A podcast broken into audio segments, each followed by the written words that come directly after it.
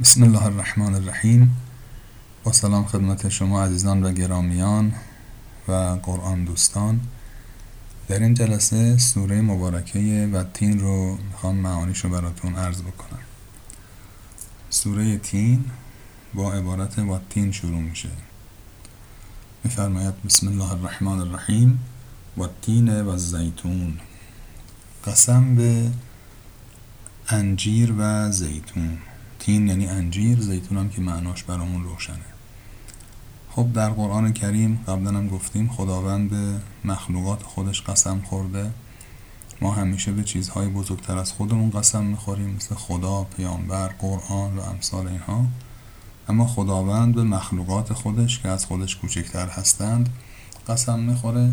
و چه بسا علتش این باشه که می‌خواد توجه مردم رو در عین اینکه می‌خواد به اون مطلب اصلی جلب کنه توجه مردم رو به این مخلوقات با ارزش هم جلب بکنه.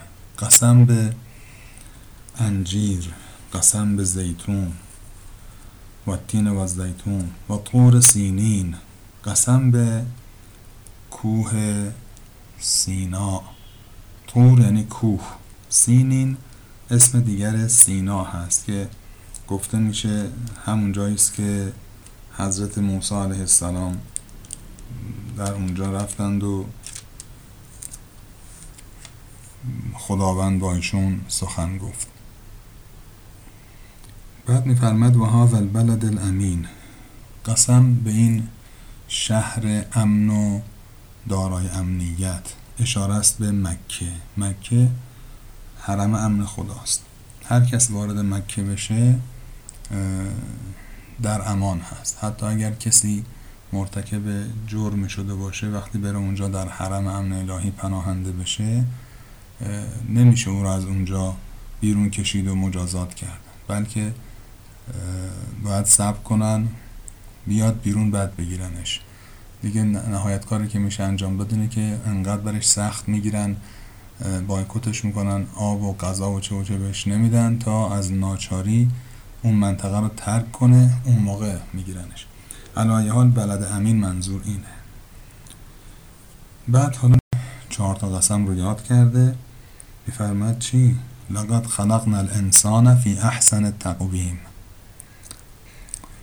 ما انسان را در بهترین تقویم آفریدیم. تقویم نه به من این تقویم نیست که مثلا ما تو جیبمون می‌ذاریم یا رو میز کارمون می‌گذاریم.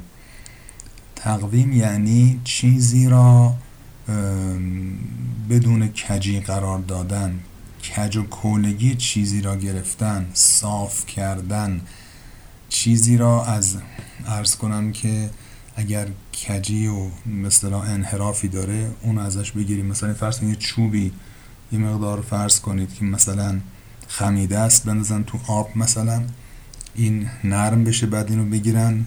صافش کنن بذارن مثلا بمونه فرض فرمید در حالت کاملا صاف قرار بگیره. این حالت این که چیزی را که کج و کوله هست این کج و کولگیش رو بگیریم صافش کنیم مستقیمش کنیم و دیگه انحراف و کجی نداشته باشه اینو میگن تقویم. خداوند میفرماید انسان را نه تنها بدون کجی آفریدیم تقویم. یعنی اعوجاجی درش نیست بلکه بهترین وضعیتی که می‌تونه بدون اعوجاج باشه او را قرار دادیم. یعنی انسان ذاتا در حالتی خلق شده است که بهترین حالت بدون اعوجاج رو می‌تونه داشته باشه. نه که بدون اعوجاج بهترین حالتشو. گویی هر حالت بدون اعوجاج و کجی هم خودش خوب و خوبتر و خوبترین داره. خداوند می‌فهمد انسان رو در بهترین و خوبترین این حالات قرار دادیم. نه تنها کج و کولگی درش نیست اصل خلقت انسان ها اون ذات انسان. بلکه در بهترین وضعیتی است که می‌تونه بدون کج و کولگی باشه بدون انحراف باشه بدون بدون اعوجاج باشه. بعد میفرماید ثم رددناه اسفل سافلین. یعنی انسان این گونه خلق میشه. بعد میفرماید خودمون این انسان را پسترین پست ها قرارش دادیم. همه اینا به این معناست که انسان بالقوه این گونه است. می‌تونه بهترین بهترین ها باشه می‌تونه پسترین پسترین ها باشه. انسان رو ذاتا این گونه خداوند خلق کرده.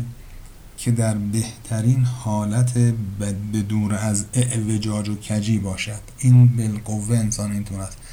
بچه که دنیا میاد اینطوریه.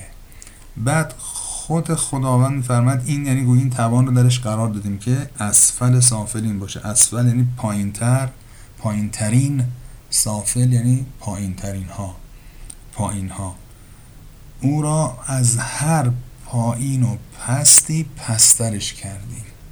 یعنی این توانمندی درش هست که به پسترین پست ها تبدیل بشه.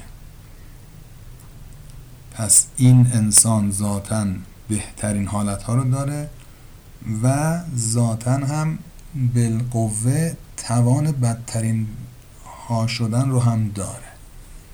بعد میفرماید الا الذين آمنوا وعملوا الصالحات فلهم اجر غیر ممنون. یعنی مگر آنها که ایمان داشته باشند و عمل صالح انجام بدن. یعنی این انسان که به بهترین وجه به دنیا میاد و توان بهترین ها شدن رو داره می‌تونه از هر کجی دور باشه. اگر ایمان عمل صالح نداشته باشه میره به سمت پسترین پست ها و از هر پستری پستر خواهد شد. ان الذين آمنوا وعملوا الصالحات فلهم اجر غیر ممنون که اینها اجری بی پایان خواهند داشت. اجرشون تمامی ندارد. بعد میفرمد فما یکذبک بعد بالدین چه چیزی تو ای پیامبر تو را در مورد قیامت دروغگو می شمارد چی باعث میشه که عده بیان قیامت رو انکار کنن و تو رو نسبت به قیامت دروغگو بشمارند. علیس الله به احکم الحاکمین. خداوند بهترین قاضی ها نیست. او در قیامت به این سخنهای بیهوده رسیدگی خواهد کرد. علیس الله به احکم الحاکمین.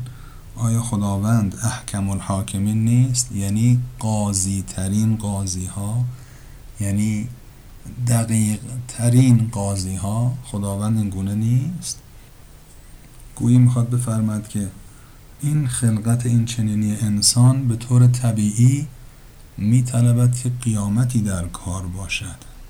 خیلی انسان ها هستند که بناحق دیگران رو مورد ظلم و ستم قرار میدن. پسترین پست ها میشن. خب اینو کی باید جوابشو بده؟ کی باید اینها بیان تاوان کاراشون انجام بدن. زندگی دنیا 50 60 70 سال اینطوراست دیگه. بیشتر معمولا به طور طبیعی ایناست عمر بشر دیگه. نه 80 90 سال. خب گاهی وقتا کارهایی می‌کنن که حالا حالا ها بسته که پاسخشو بدن جزاشو ببینن. با یه مثلا فرض کنید که مجازات کردن و تو زندان انداختن و اعدام کردن و به این سادگی جواب اون همه جرم و جنایت داده نمیشه. پس باید یه قیامتی در کار باشه. میگه فما و که بعدو بدین پس چی باعث میشه که بیان توی بر تو را نسبت به قیامت تکذیب کنن. میگن اصلا قیامتی نیست. مگه میشه؟ پس این همه ظلم و بیعدالتی و حق کشی و حق خوری اینا کی باید بهش رسیدگی بشه؟ این به طور طبیعی میطلبد که این نظام بایستی که یک نهایتی داشته باشد که در اونجا دادگاهی باشد و قضاوتی باشد. علیس الله به احکم الحاکمین؟ خداوند قاضی ترین قاضی ها نیست. مگه می‌ذاره همینطوری حق بدون اینکه به حقدار برسه ضایع بشه؟ نه این گونه نیست. السلام علیکم و رحمت الله و برکاته.